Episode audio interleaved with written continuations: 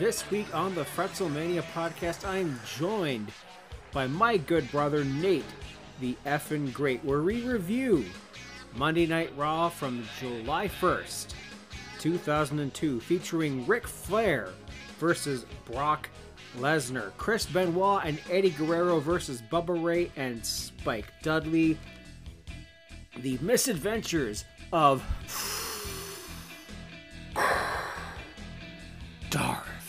Dust, and the five time Jedi champion Obi Book Kenobi, and the main event a ladder match for the undisputed championship between Jeff Hardy and champion The Undertaker. And like any podcast with Nate, it goes completely off the rails, and we wouldn't have it any other way. Stay tuned.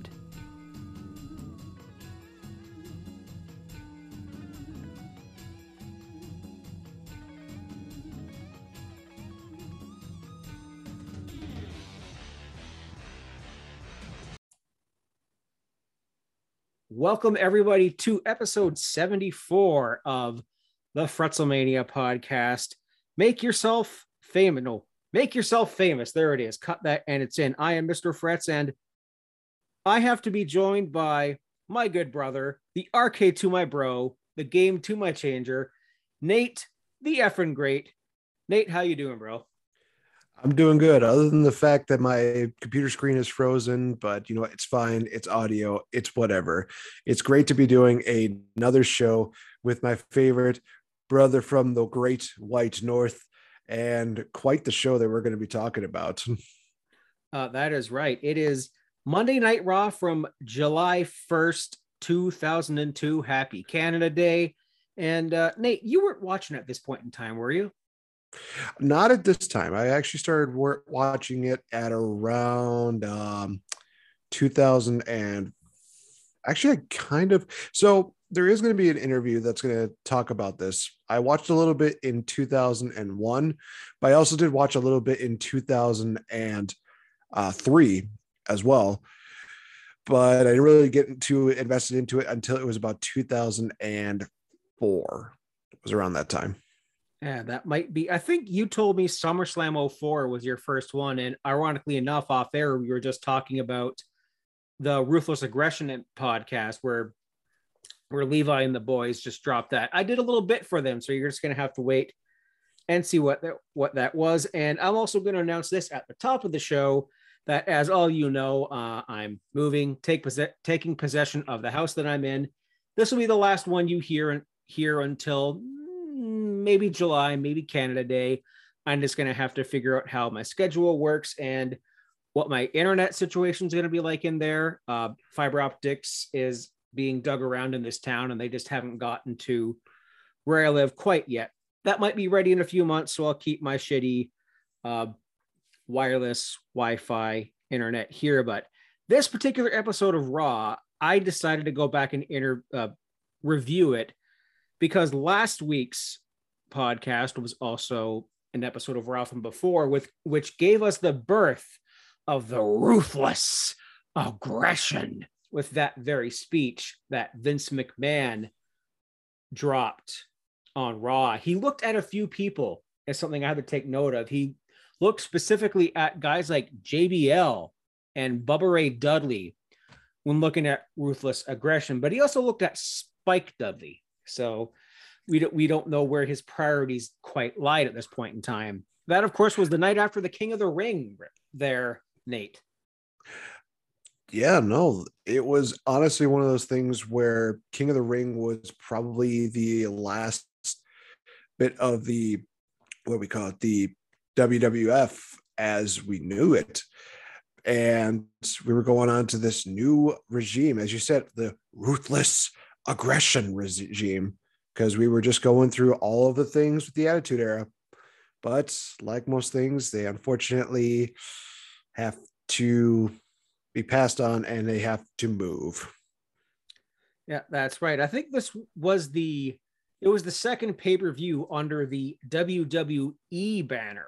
Uh, the the one bef- previous to this was Judgment Day, and I did that with Mr. Warren Hayes. Shout out to him as him as well. And we actually talked Woo-hoo. a little bit about that with those get the f out commercials, like the lady that's you know trimming her bush, not that kind, and uh, the couple that's you know kind of getting randy in in the car, and then the feet that move during lovemaking take the f out, or you punch someone in the face for being sexist at a bar, and you get the f out. They really drill this home on Raw and SmackDown, and it's it's really funny. But we're going to get right into this episode of Raw that took place from Manchester, New Hampshire. Nate, what's your favorite uh, spot to eat in Manchester, New Hampshire? well, first of all, for some reason, when I saw Manchester, I was like, "Oh, jolly old England." Oh, wait, this is in America. Oh, never, never mind, never mind. Um, I like a little bit of the fish and chips up in there in New Hampshire. I like a little bit of cod and I've got nothing else besides those two things.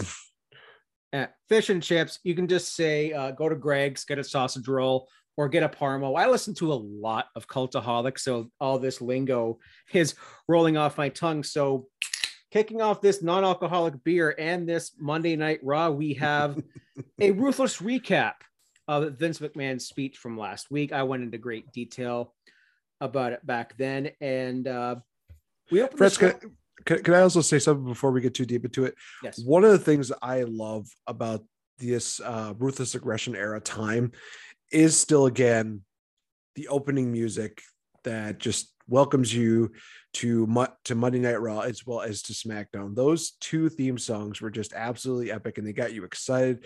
They got you pumped and ready to go and ready to watch.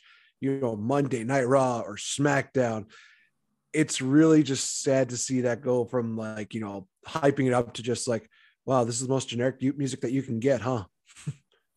Don't disparage acdc like that nate. Come on. Are you ready for a good time? Hey i liked papa roach. I'm one of the few people that will admit that i'm still a fan of nickelback. Same here. And uh yeah the uh deal when they were just doing like the generic uh what was it like a tonight is the night bright lights high crap. That was like eh, it was okay. But then uh, sh- uh, then uh Shinedown had a pretty good one. The uh oh gosh, well, I forgot what the theme song was. You for. mean you mean Skillet? Was it Skillet? Skillet had uh legendary. Whoops, Whoops. sorry, Skillet. I did not mean to offend. Don't apologize. Uh, the lead singer uh, is, a, is, a, bit of a d bag. Uh, one of those far right super Trumpy Christians. Anyways, we're not talking about uh. any of that shit. Hey, to each their own. I just say I'll disagree with that. But what I won't disagree with is the summer of Brock Lesnar. Yeah, my Paul Heyman's turning into a Vince McMahon here quite easily.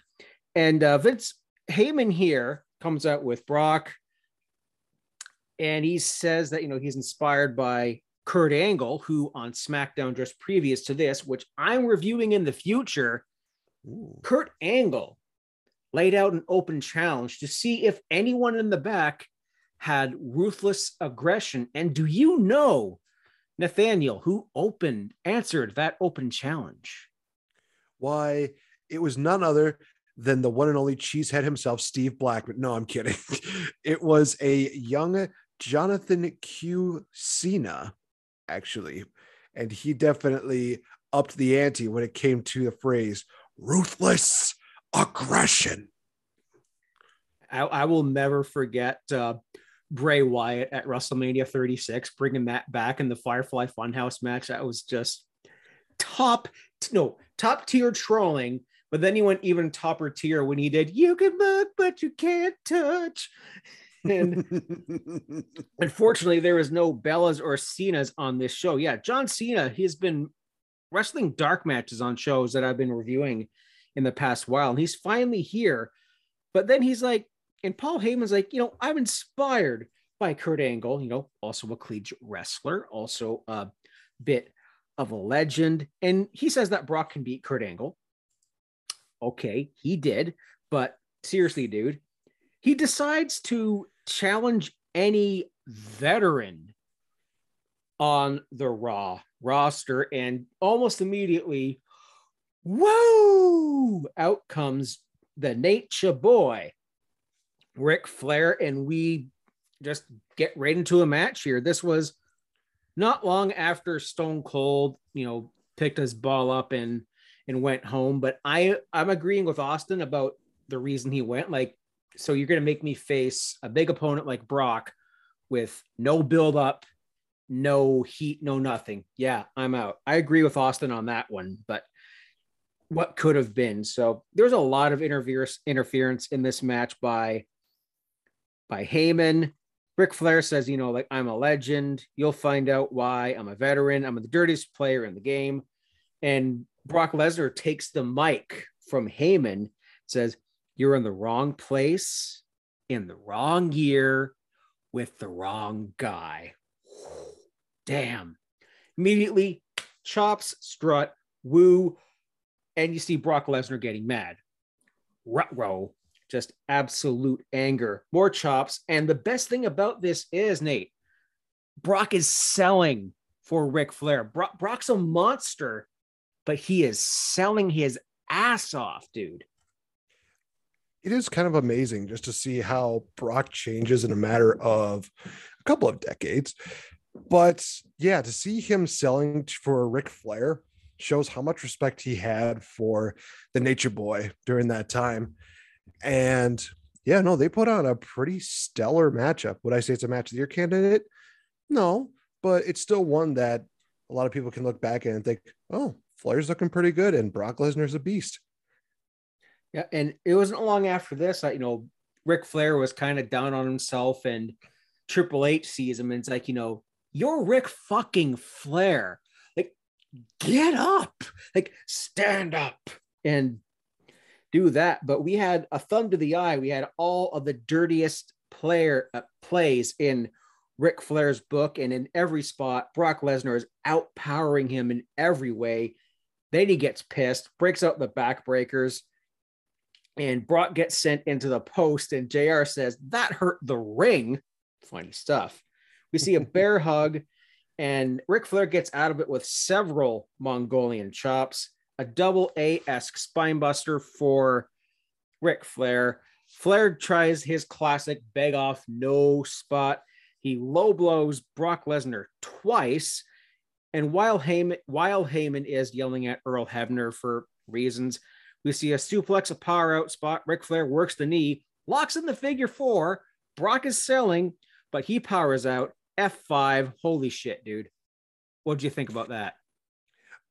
Honestly, I think once I saw Brock Lesnar lock in the bear hug, I was like, oh boy, are we going to get a bit of a belay spot here? But no, Ric Flair still held his own quite a bit, and everybody falls to the beast. Everybody falls to an F5. And then everybody falls to Jackie Gayda being hit on by the coach, just shooting his shot. I got to respect respect the man here. And Molly Holly walks in. She uh, totally gives out about it. Talking about some Golden Thong Award. There's this Divas special. If you want to listen to a great review of this special, the the British iteration of the Ruthless podcast, the RA era podcast with uh, Michael Ragg and uh, the other guy's name that is completely D- D- uh, Dave uh, did a really good review of this, and they, they they they talk about it. It's it's funny shit. Shout out to those guys; they're awesome. I, I will say this: that Jackie also had a stellar line in this entire promo where she just says, "Like, I didn't lose this competition, I just didn't win."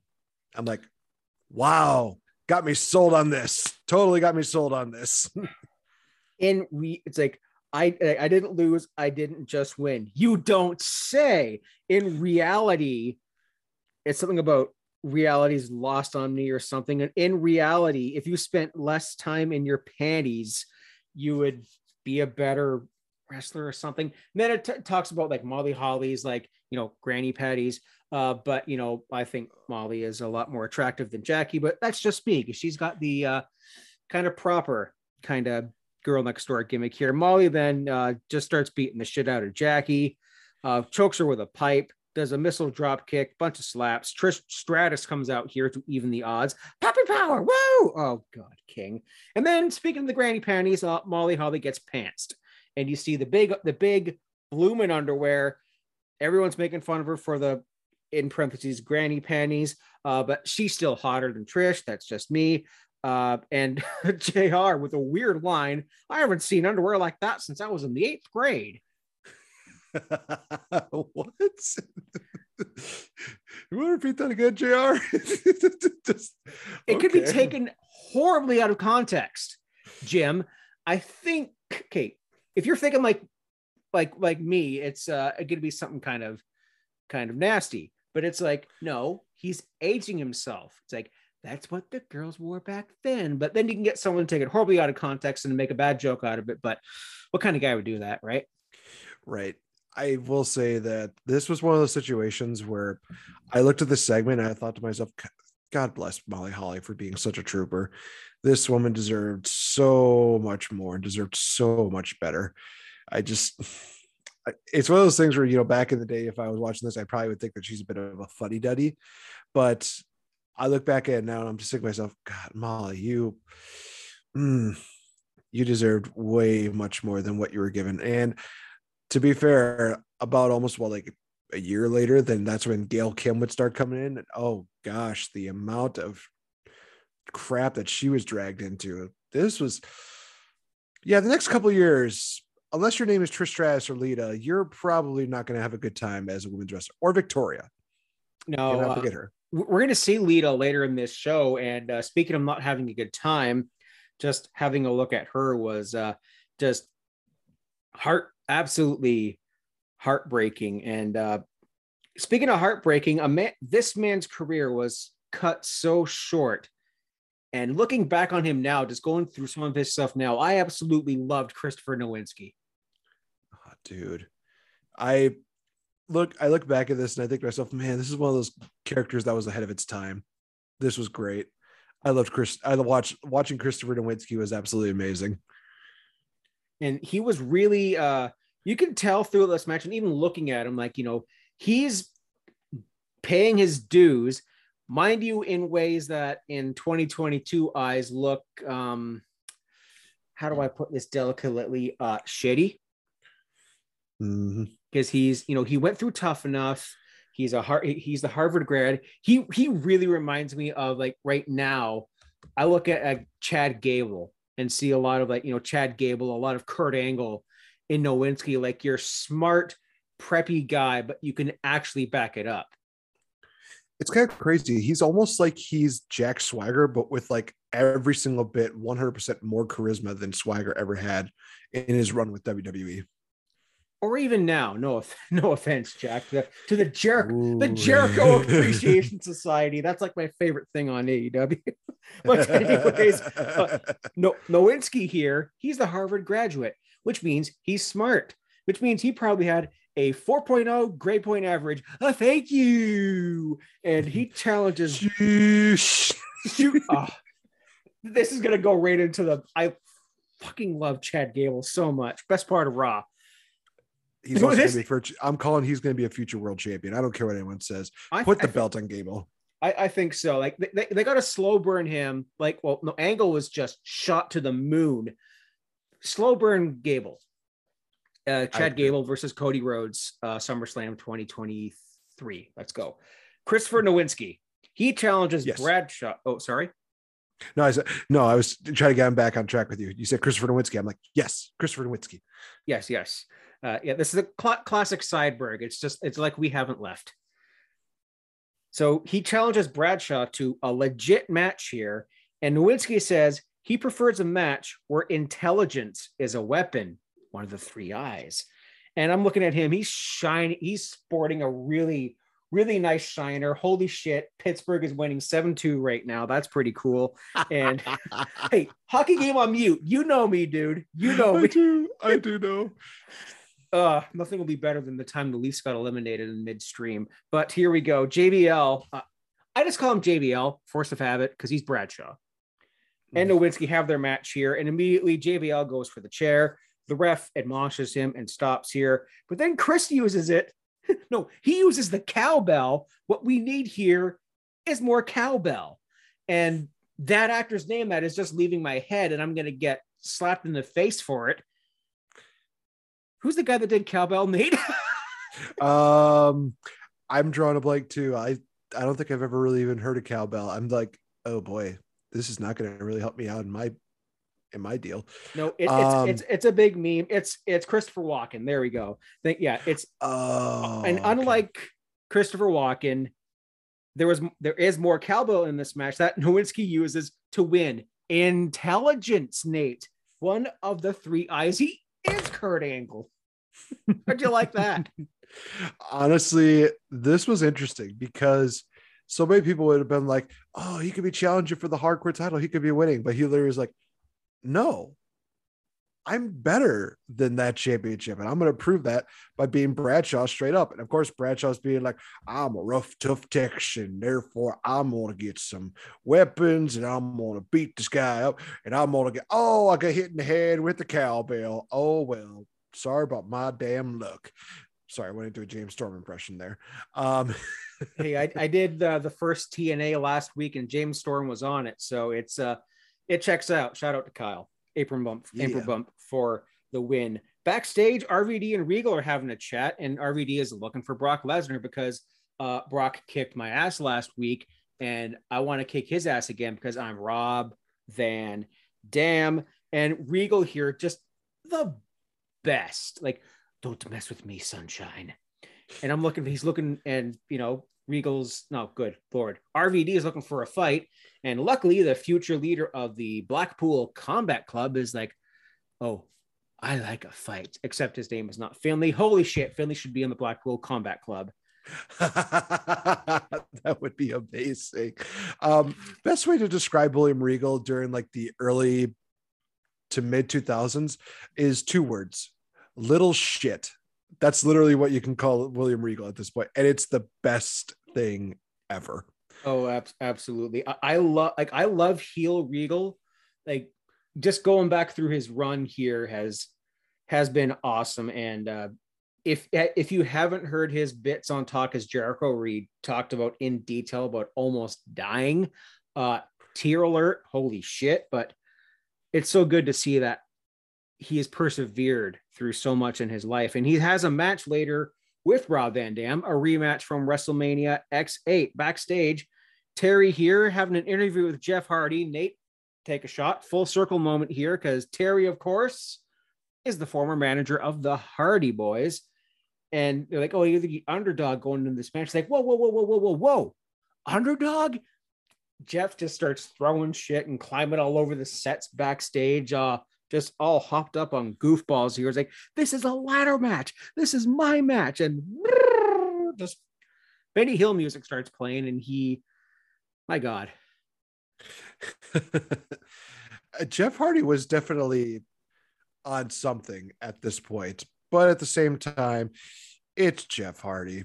He literally is just showing that he's got the charisma, that he's got the drive, he's got the focus, he's ready for that match against The Undertaker. And he thinks he's got the edge because it is, after all, a Stairway to Heaven match. I mean, ladder match. Ooh. And this this next bit, Nate. Uh I, I sent ah, you yes! I sent you the picture. I sent yes, you, you did the picture. Like, and I sent this to Ricky too. So I hope this gets in the the logo for the week. Darth Dust and Booker T. Just the Booker T Goldust pairing. This I might have to start doing more Raws. Like SmackDown is great wrestling heavy, but this is entertainment heavy. World Wrestling Entertainment, sports entertain. Goldust is uh, concocted a plan here to bring the NWO to the dark side. No, not to do that, but it's like, what are you doing here, man? He's of course I can't hear Goldust has concocted this plan, and he says something about not forgetting the name of Goldust or setting a trap. Set, no, setting a trap or something. That's what he was doing. Except that's not Admiral Ackbar. It's Darth freaking Dust. And then he goes away, and Booker T is like, he's like a kid at Toys R Us. He's like, no, he, he's like an adult at uh the Star Wars section of Disneyland. You know, I'm saying this because I think it was uh, Phil uh, Philium was there on I think his honeymoon. Correct me if I'm wrong. If Phil actually listens to this, but he went to the Star Wars village. He got his lightsaber, and of course, he had his nerd out moment as he's a long time fan, and he does what we would all do. Like, I'm not a big Star Wars fan. I like the OG trilogy, and that's it.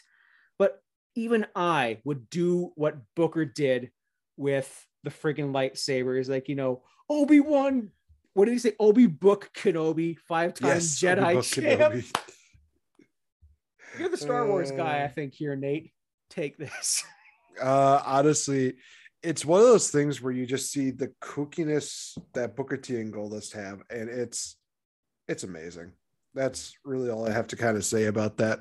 But um, yeah, Booker T making that reference of Obi Book Kenobi, which is also funny because the Obi Wan Kenobi series is going to be making its way to Disney Plus on May 27th. Cheap plug because it is around the time that A New Hope opened up during that time. I want to say 30 plus years ago, if I am not mistaken. Yep, pretty long time.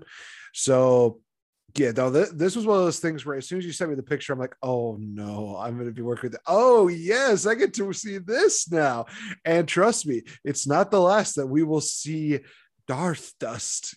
And I will say this: that when we when I saw him again, I almost fell out of my chair. It was, it's so good. So we'll get to that when we do. Uh, what's up next, Fretz?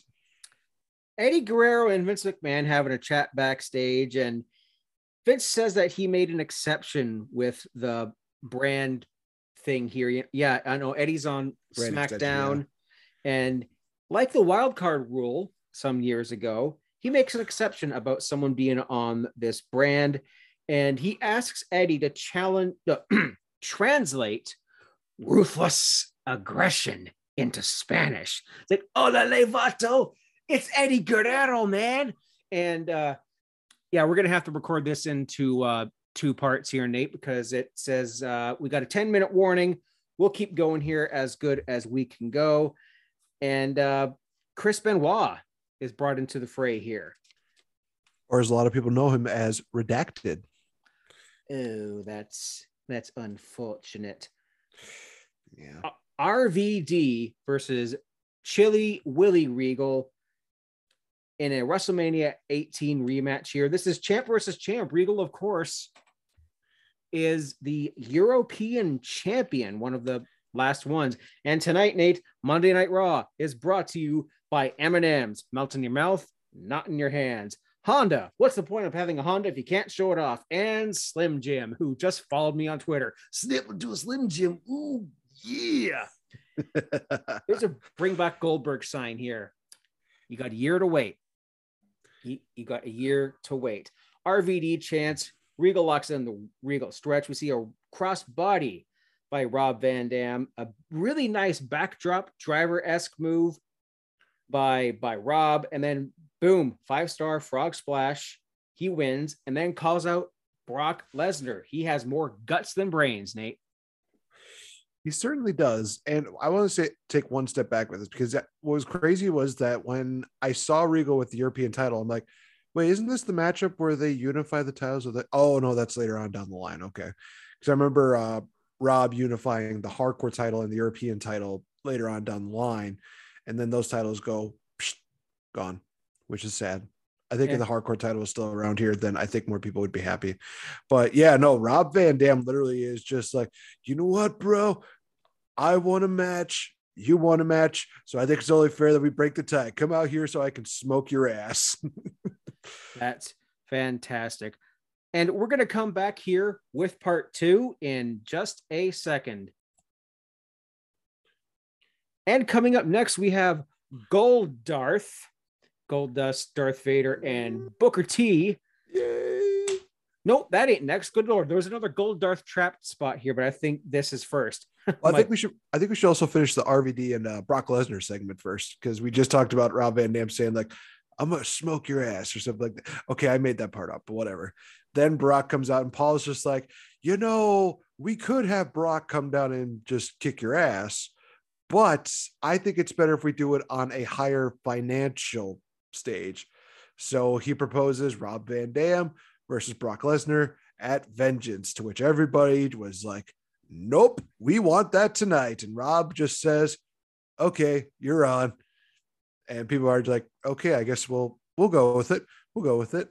Um, yeah, it's gonna be an interesting show for you to cover. yeah, v- Vengeance is one I've been kind of looking forward to. It's uh, you know, it's I think it literally kicks off the ruthless aggression timeline because that's where a lot of the RA era podcasts that that we listen to kind of started, and it's yeah, it, it's great, and you see little bits and bobs of the beginning of that here, the, the genesis, not of McGillicuddy. I'm using that joke again, but of ruthless aggression, is basically here. And I wrote down Gold Darth, but I think that's for later in my notes because I take really spotty notes. The Dudley Boyz of course, represented by Bubba Ray and Spike, Reverend Devon's on SmackDown, versus Benoit and Eddie Guerrero. The Radicals, in some way, are still alive. You know, Malenko retired by this point. He was a road agent. Uh, Perry Saturn uh, was released. And the Dudley Boyz put the fun in dysfunctional. Did you know that, Nate? they certainly did. I remember watching this matchup and I listened to the Dudley's theme song and I was like, oh, they did the saliva version. That's interesting. Um, also, I will say this Jerry Lawler saying Latino Heat is so annoying. I am so thankful that Eddie Guerrero eventually moved on to SmackDown and we get Michael Cole's and Taz's version of Latino Heat, which sounds so much better. It's like, but they don't do the high pitch. That's exactly why it's better. I mean, you hear Taz go like Latino Heat. He's it's excited. Latino, it's Latino Heat, Cole. And then he starts breaking out into uh, whoa, whoa, whoa, whoa, Tarzan boy there. Oh wait, no, that's that's 2022 Taz singing tar- singing friggin' Tarzan boy. Just oh man, we, and, we, break into a lot of modern shit here. So and and, and, he, and he breaks when uh neg- negative one says be quiet, Excalibur. Shut up. Shut up, Excalibur.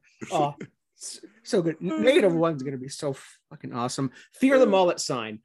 Because Eddie is still sporting yes, that. That's right. Delicious, greasy, oh filthy mullet that I absolute. That's the Eddie Guerrero. That's the look that I love. That's before he kind of, you know, uh, got uh, got himself jacked up a little bit.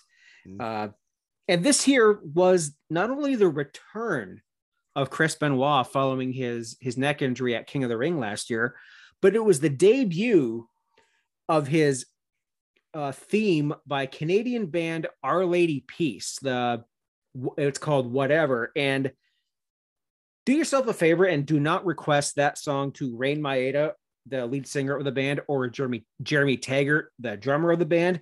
Uh, you'll get blocked. Uh, of course, because they played it live. They played it live for like a show in Toronto, like a like a Raw in Toronto, I think once. I swear they did. And we see the classic fundamentals here by by Chris and Eddie. You know, yes, as horrific as Chris's end was, we're talking about his talent here. So just keep that in mind because he was he was damn good at his at his craft. And these two together as either a team or opponents, Nate, they always deliver. Absolutely. I mean, eventually we're going to see the teaming up of Angle and Benoit, but Angle and I mean not Angle and Eddie, uh, Benoit and Eddie were always just really fun guys to just watch. And this was one of those matches where we got to see that. And my God, those German suplexes that Benoit did.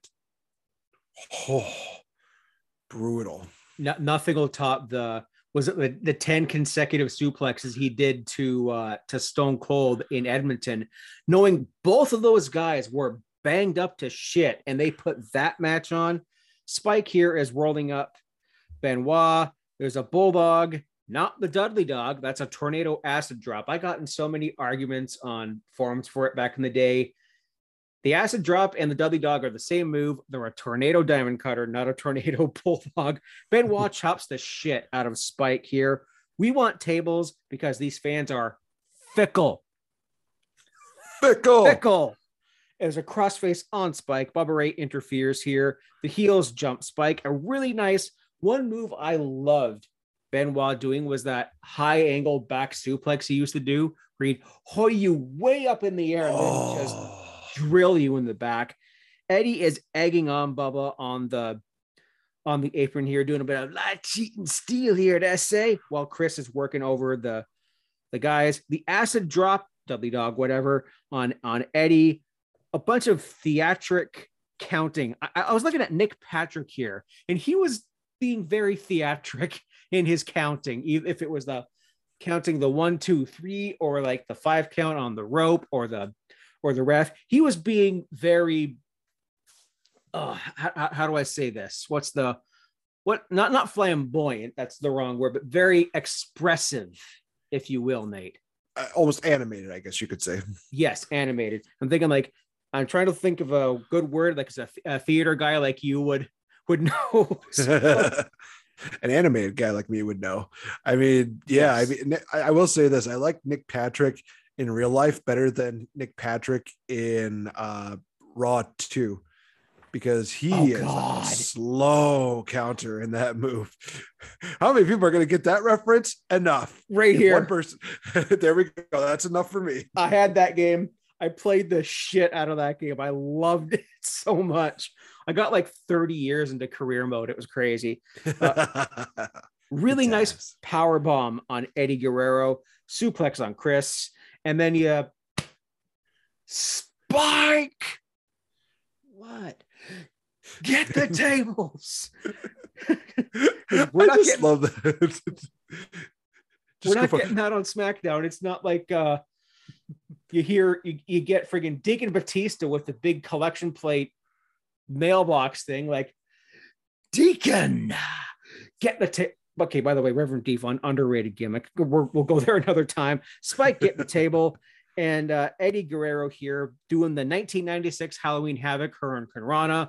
If you know what I mean, you know what I mean. And you played Rey Mysterio's uh, career mode thing on 2K22. Mm-hmm. Damn good. A Bubba Bomb gets the win. Chris does not win his return match here, but Eddie Guerrero does take the pin here. And as soon as this match is over, I think I, I was fast forwarding a bit. I think Spike goes for an acid drop on Chris, and Chris just grabs him and hoys him right out the ring through a table. Spike always took these gross looking bumps, man. Like God. This was no different. This was no different. I mean, the one a year later where he gets the uh uh the bonsoir from La Resistance oh. is definitely one that tops it. But yeah, no, every every time Spike Dudley just does like anything to the outside, it's just like, ooh, that's that's gonna rough. But we also had a crossface to Bubba Ray Dudley, followed up. But this was something I actually thought, oh, this was cool. Um, as Chris has the crossface in, Eddie Guerrero, he hits a frog splash on Bubba's lower back. That was cool. That was one of those things where I'm like, oh, if any tag team does that, they're gonna win no matter what. That that's a guaranteed. Literally, your your back is just slowly getting bad, slowly getting bad. Frog splash to the back. Yep, you're done. Your your spot. You need to see a chiropractor. Yeah, and I am. I'm not allowed to see a to see a chiropractor, Nate. My my surgeon told me never see them because you don't want to adjust a fused spine. You'll be fucked. And I would, and again, I'm breaking out into. I would love to see this move by someone like I don't know the the, the Blackpool Combat Club, and of course, if they recruit, that band needs band God, group needs Daniel Garcia. Agreed. I think he is going to join them but that's down here. And Nate, coming soon. Not Veer, but who is coming soon? What's this vignette? Who's coming? Who's that jumping out the sky? R E Y Mysterio. Here we go. And now I see why Veer came on Ray. phrasing. Yes, uh, Rey Mysterio is coming to the WWE, and when I get that in the SmackDown, get to that in the SmackDown review, you'll know. Uh, there have been vignettes for the past few weeks, and Ray's debut, I think, is coming before before Vengeance, if I'm not mistaken. But backstage, here we go. Big show. Well, it's uh, the big show. Oh, he's backstage in uh, Sketty uh, talking to Darth Dust here, and uh, he's like, I think Attack of the Clones is underappreciated. And Jar, Jar, Jar, uh, You'll turn number 75. that, that movie fucking sucks though. Jar Jar Binks is is underrated. Yeah, they're heel turn. That'll get me excommunicated by uh, by King Ricky, the Star Wars fan. Anyways, big shows like, "Hey, Darth Vader, you have any scanny for me?" And Darth Vader's like, "WO never told you what happened to your father." I didn't know my dad's dead. Ha, continuity. They I, did I, it. that was that was great. he's like, "I am your father." Boom! Just smacks him with the lightsaber. that was legit like that's so stupid, but I loved it at the same time because nobody could have pulled that sell off better than the big show. And then Goldust got his ass kicked by Kevin Nash, who probably tore his quad about a week or two later in the comfort of his own home, as every man should. Uh jeez Louise. I mean, he did a number on Goldust. Jeez. Oh, he he he he beat the piss out of him. So we ain't going to see Book Dust and tag team action tonight, unfortunately. You know, the, oh, boo. Uh, man, just me, me, to tell me I can't see the golden truth. I mean, Book Dust. no, no, no Book Dust. We see Taker here is interviewed backstage, and he's basically looking past Jeff Hardy here, excuse me, right to Kurt Angle, talking about how he doesn't tap. Now he's looking at The Rock, and Terri's like, um, what about Jeff Hardy? He's like, what about Jeff Hardy? He's, I'm going to kick his ass, but it's a ladder match. Yeah, I know I ain't been in a ladder match before. I'm still going to kick his ass. And then X Pac is found face down backstage. And in my mind, I'm like, oh, was that Kane? Because Kane was away at this point in time, and X Pac kind of wrote him off TV. It could have been a who done it, but no, it was probably Booker T, who next is facing the Big Show. Oh my gosh! The, I will say this: this whole NWO Big Show theme. No, that was that was rough. I'm using that, that as the intro, dude. That's a bow Well, it's the Big Show. You want a record scratcher? That that theme song. If they would have combined that more with his modern day WWE theme, just a parody. well, it's the parody, the parody. just somehow I think that would have been better. Well, it's the scary. it's the scary boys. And speak and speaking of of Sketty, Vengeance is brought to you by Subway. Nate, what's your favorite sub? Well, it's the meatball sub, except I don't get no scaredy with it, so it makes me sad. So it's not Skyline Chili then? It is not Skyline Chili. That's unfortunate. Uh, chicken bacon ranch on cheddar and herb bread, by the way. So there we go. Next, well, we up- had ourselves a nice little slobber knocker between Booker T and Big Show, where uh, a Booker got his ass whooped here uh, by getting slammed and getting squashed. But then uh, Booker T decides, I'm going to take you out to the ring there, son. And we got a nice little steel step spot that knocked out Big Show. And uh, Booker T wins by a, a, a 10 count, if you like to say. Uh, th- this was an interesting matchup. And people were like, what? Booker T wins that way? Uh, uh, okay, okay. Mild clap, I guess it might have been kind of a death to finish, baby, if you will. Yeah, bear hug, sidewalk slam, stairs, do do do. Big Show is made to look stupid here. NWO don't like it, and Shawn Michaels is teasing a new member of the NWO. And we have Show kind of fighting Nash, see a bit of dissension. Smellness. Thank you, OSW review. HBK is announcing that NWO is a family. Lol. And this needs a new. He's teasing Triple H joining the NWO. You have Oh. DX in the NWO, which Nate now makes Sting versus Triple H at WrestleMania 31 make all the sense, right? Exactly, because Triple H was going to be in NWO and Sting was in Wolfpack, which are kind of the same thing as them being in NWO. And because you know what, I'm getting a headache right now just thinking about this and just thinking about that match makes me sad. Uh, that was, yeah, that was again very, very sad. But I love how Shawn Michaels is saying, Why don't you two just kiss and make up? But JR was like, uh, I think I'd much rather see them uh, shake hands. So what they did is that they shook hands, and by God, Shawn Michaels super kicked the head off of Big Show, and I didn't think he could do it, but then I saw it and I was impressed. That was a very, very, very impressive uh, spot there. The, the felon by a little man like Shawn Michaels by the big show. Okay, coming up next here is the main event of the evening. It's why we're here, Nate. It is time to make yourself famous. Jeff Hardy versus The Undertaker in a ladder match for the undisputed title. And somewhere our lovely Queen Bee themselves, VK Murphy, is uh, just rubbing their hands at the prospect of this match. Shout out to K. Vince backstage is pumping up the Undertaker, like, yeah, you get him. You have ruthless aggression, and oh, by the way, you have a match with Rock at Vengeance, but it's not gonna be that. We'll get there later.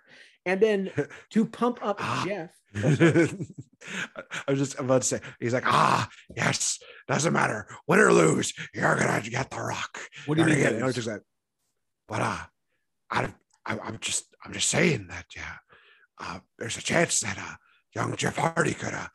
and then Undertaker just grabs him by the throat and then just throws him right through the wall. Yeah, just just just just smashes him. And then on the other side of the spectrum here, we have Matt pumping up Jeff Hardy, but he has a little surprise. And I forgot it happened at this time, but in comes Lita in a neck brace. I forgot about this too. Yeah, of course, she broke her neck on the set of Dark Angel. That was an old old sci-fi show on, I think it was Fox, probably on Fox. All those shows were were on that channel. I think she was doing a stunt. Allegedly, it could have been the Lita Carano or something, and just you know something went wrong with the neck, and here she is in the neck brace on the road to recovery. It's like I wouldn't miss this for the world. And then you see backstage, Jeff just kind of like, whoa, just just Benny Hillman going, na na na na na na, whoa, running into everything. He's pumped. He might be hopped up on goofballs, but he's pumped. no, just imagining like what happens after Jeff Hardy just beat down that wall, beat down that door, and just ran off. I'm just imagining him just going crazy all around the freaking arena. It's like it's and then out comes Itchweed. He's just like, oh man, this is really crazy. I gotta have an undisputed title match here tonight. Oh man, it's gonna be great. Hey, what's going on, man? What's going on? He just throws like popcorn at Vince McMahon, who's still recovering from that wall smash. And then next thing you know, here comes Willow, who just scaring off little people like the big show. He's like, no, Willow, get away from me. And then next thing you know, here comes heel Jeff Hardy, who talks and talks and talks. And Bradshaw's like, I need to learn something from that gimmick. And then Jeff Hardy, of course, you know, makes it to Gorilla. There's like, what took you so long? Uh, I had to, I had to pee. That's the best side gig ever. Isn't that the best story, made up story ever? Just literally like no nonsense. That's why I brought you on here, dude. Yeah. All right, So- let's talk about this ladder match. This ladder match. First off, Taker's theme really took me for a loop here because it's an instrumental version of uh, "You've Done It Now." Yeah. Gonna marry a kicking asshole's ass. That theme, that theme's on loop on my copy of 2K22, and it always just makes me makes me fun. And this is glowing paint. Jeff Hardy when he comes out doing the thing and the strobe lights, doing the re- really cool visual here. And uh, Jeff then plays with the dead man's bike. Uh, no, no. Out comes Daniel Bryan, who's just screaming at him, No, no, no, You know, he, no. co- he comes here, he goes no to the motorcycle. It's like, you know, uh, greenhouse gases. That thing's polluting the earth. No, it's Fickle, something. Planet's Cap- Captain Planet. He's a hero. Gonna take pollution down to zero. Earth, wind, fire, heart. out, out comes Wade Barrett. He's like, bro, you're not on here for a couple more years. And he's like, oh, sorry, wrong time zone. And then they just disappeared on nice little light. And then Undertaker's like, what the hell just happened? Oh, you're touching my back. So he chases Jeff, and we get a nice little spot where Jeff Hardy bumps the ladder into Taker. And it's like, okay, so here comes the advantage. And that is a Uh, review of Doctor Strange Multiverse of Madness, which I haven't seen yet. WWE shit. That'd be funny. Oh, multi WWE. Okay, we're fan. We're putting a pin on this. That's gonna be another show.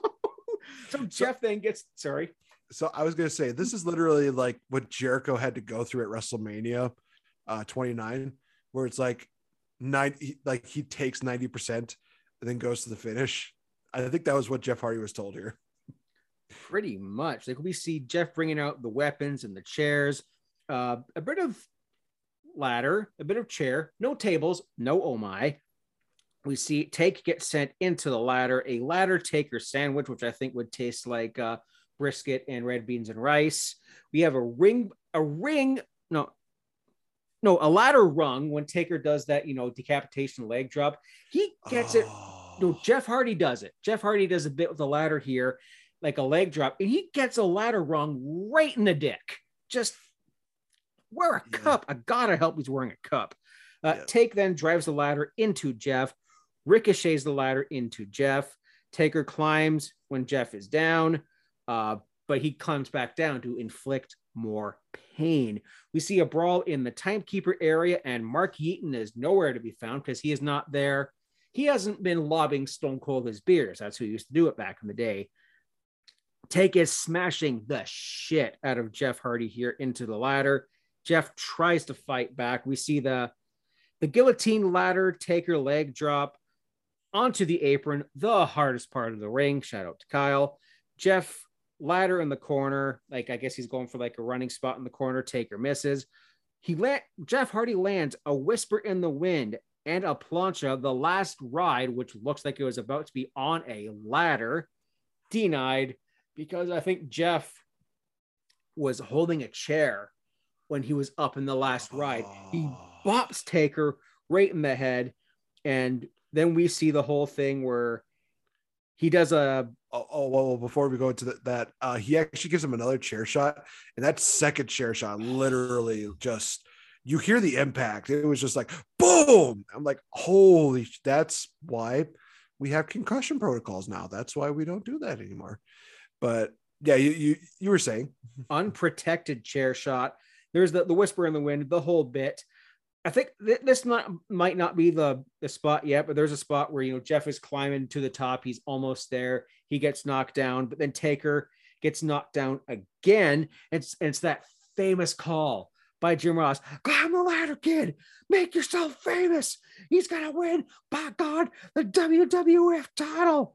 And no, Taker comes in, poops on the party, choke slam, and still your champion, The Undertaker. But we're not over yet. He gets on the bike, he goes away. I forgot about this next part, Nate. I thought it was cut, cut, print, roll the credits. And then, like last week's match with The Undertaker, Jeff Hardy grabs the microphone. It's like, ah, I'm still standing. You haven't broke me, Taker. And I'm looking like, holy shit, this guy is got more guts than brains. He's like Rob Van Dam. And you see, back back in, Taker gets in the ring. He props up like Jeff Hardy's leaning on the ropes barely. Taker props him up. He's cocked his fist. He's ready to punch him. But then, in kind of his face turn, in a way, he raises Jeff's hand and just like shakes his head, like, what the hell, dude? I think that was a shoot. This whole part right here, in my mind, I'll have to read it. that was a shoot. And that night, Jeff gained the Undertaker's respect. Just we went over a lot of spots here, Nate. Like, what's your highlights? What did you think of this? Jeez Louise. I mean, I know people really talk about this as one of the best main events of Raw, and it is because of the fact that the story there is what makes it absolutely perfect. It's a story of a kid wanting to live a childhood dream, and we have this one guy who is seemingly unstoppable, not taking the kid lightly. Well, not taking him, you know, seriously, I should say. He literally is just like, this is gonna be a walk in the park, and then I can move on to my next deal Little does he know that he literally got his ass kicked by this man that he did not take seriously at all. I mean, talk about the whisper in the wind, the the, the dive from the top from that uh, ladder to the outside, the chair shots, everything Jeff did in this matchup showed that he was definitely a main eventer in the making. And even that post deal where Taker, he looks like he's gonna leave. He looks back in the ring he's like, "Some bitch is still stay is still standing. Last ride." And then he's like, "Okay, I'm done." Goes back up. He he takes his motorcycle up, and we're thinking, okay, well, it's over. And like you said, microphone, Jeff is like, I'm not broken. I'm brother Nero. oh no. Delete. he's that's what that's that's the true fact is that he literally said that he's brother Nero, and they had to cut that from there because they're like, nobody's gonna get that. so we got the ultimate show of respect from the Undertaker, who literally was like, you know, I may have not taken you lightly, but you've earned a lot for me, and that includes my respect. And I just love the point where he raises Jeff's arm up, and that's when Jeff falls, and he's like, "Yeah, I'm gonna take a nap now." he just he had such big balls for you know standing up to the t- to Taker, and in the end, he earned the ultimate deal, which was respect from the dead man. So, yeah, I definitely see why this matchup was so highlighted it told its story well. It's one of those things where it's like it's simple storytelling like that. No extra narratives, no extra layers to it. You're just literally showing two guys that are looking to fight each other for the richest prize. One guy doesn't take the other one seriously, and the other one proves the guy wrong and earns his respect. That, that's really yeah, all that, it is. That's fantastic, and you you put it so eloquently, and that's uh that's what we're gonna we're we're gonna wrap up today because once again here, Zoom is counting me down and I am too cheap to upgrade to pro. So that has been it for this episode of Fretzelmania. But before we go, Nate, where can people find you on the social medias? And are you still doing that wrestling show? I am no longer doing the wrestling show. I feel like that will be a show in and of itself to kind of talk about that. Um, but I will say this that that has not diminished me from wanting to achieve my dream to become a wrestler. So Depp says this it may be one chapter closed on that book, but the book is not closed at all. But for those of you that want to get a chance to talk to me, give your opinions and let me know that I'm wrong about everything because I'm sure a lot of people do. Or if they want to spread some positive joy about wrestling, they can always talk to me on Twitter at Real FN Game, as well as on my Instagram, same handle there. And I also do the Game Changer podcast on the side where I just talk about random things, whether it be wrestling, pop culture, whatever you may think of. It's absolutely great. I'm getting back into the groove of things when it comes to that. Uh, probably going to be doing some more rebookings as well as talk a bit about some pop culture stuff because, damn, I really need to get back into that swing of things. But bigger things are coming. And come June, I could tell you this brace for impact. That's all I got to say. Let's go, dude. Of course, you can follow me on Twitter, Instagram, and TikTok at Fretzelmania. Wrestle Addict Radio is the cure for the common wrestling podcast. The Kings of the Rings podcast live stream every Wednesday night at about 8 p.m. Eastern Standard Time. And Mr. YLP is the great way to kick off your weekend on a Saturday with the news of the weekend proper. YLP fashion. We also have a Discord chat, folks. Please spread the word. Join our Discord. We just we basically shoot the shit and share memes, just like any other Discord would. Our Patreon, although it's been the well's kind of been dry on the Patreon front lately, but there's a whole lot of back catalog content like my 20 bell salute and Fretz's Fave 5, Willie T's, Wrestle Wars, Love and War, and so, so much more. Teespring shop as well, spring.com, whatever. All the links are in the description below. And folks, I will see you. Well, it'll probably be July because, you know, moving, tourist season, and figuring out internet stuff. So, TTFN, ta ta for now. Keep your stick on the ice. Go Leafs, go.